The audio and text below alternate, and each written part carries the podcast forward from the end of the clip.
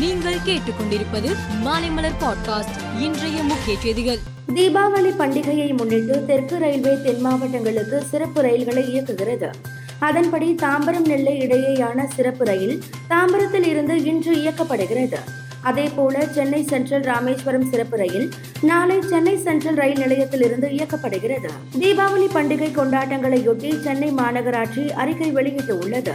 அதில் பெருநகர சென்னை மாநகராட்சிக்கு உட்பட்ட பகுதிகளில் சுற்றுச்சூழலை பாதிப்பு இல்லாமல் பேணி காக்க பொதுமக்கள் குறைந்த ஒளியுடன் கூடிய பசுமை பட்டாசுகளை மட்டுமே வெடிக்க வேண்டும் என்று குறிப்பிட்டுள்ளது. உத்தரகாண்ட் மாநிலத்திற்கு சென்ற பிரதமர் மோடி மானாவில் நடைபெற்ற நிகழ்ச்சியில் முன்னூற்று ஐநூறு கோடி ரூபாய் மதிப்புள்ள பல்வேறு நலத்திட்டங்களுக்கு அடிக்கல் நாட்டினார். பின்னர் நிகழ்ச்சியில் பேசிய அவர் நூற்று முப்பது கோடி மக்களும் எனக்கு கடவுளின் வடிவம் கேதார்நாத் மற்றும் பக்ரிநாத் தரிசனங்களால் என் வாழ்க்கை ஆசிர்வதிக்கப்பட்டது என்று கூறினார். மத்திய பிரதேச மாநிலம் ரேவாவில் பேருந்து ஒன்று லாரி மீது மோதியதில் பதினைந்து பேர் உயிரிழந்தனர் மற்றும் நாற்பது பேர் காயமடைந்தனர்.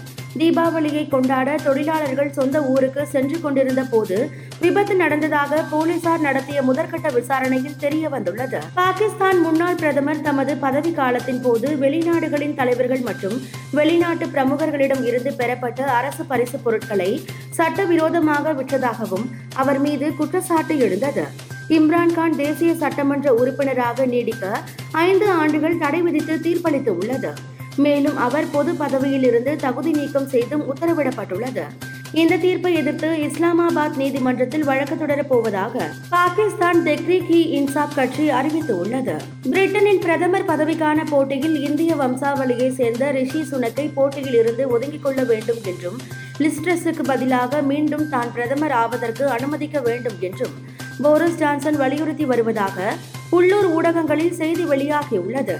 கட்சியை காப்பாற்றுவதற்காக இவ்வாறு அவர் கூறியதாக தகவல் வெளியாகியுள்ளது.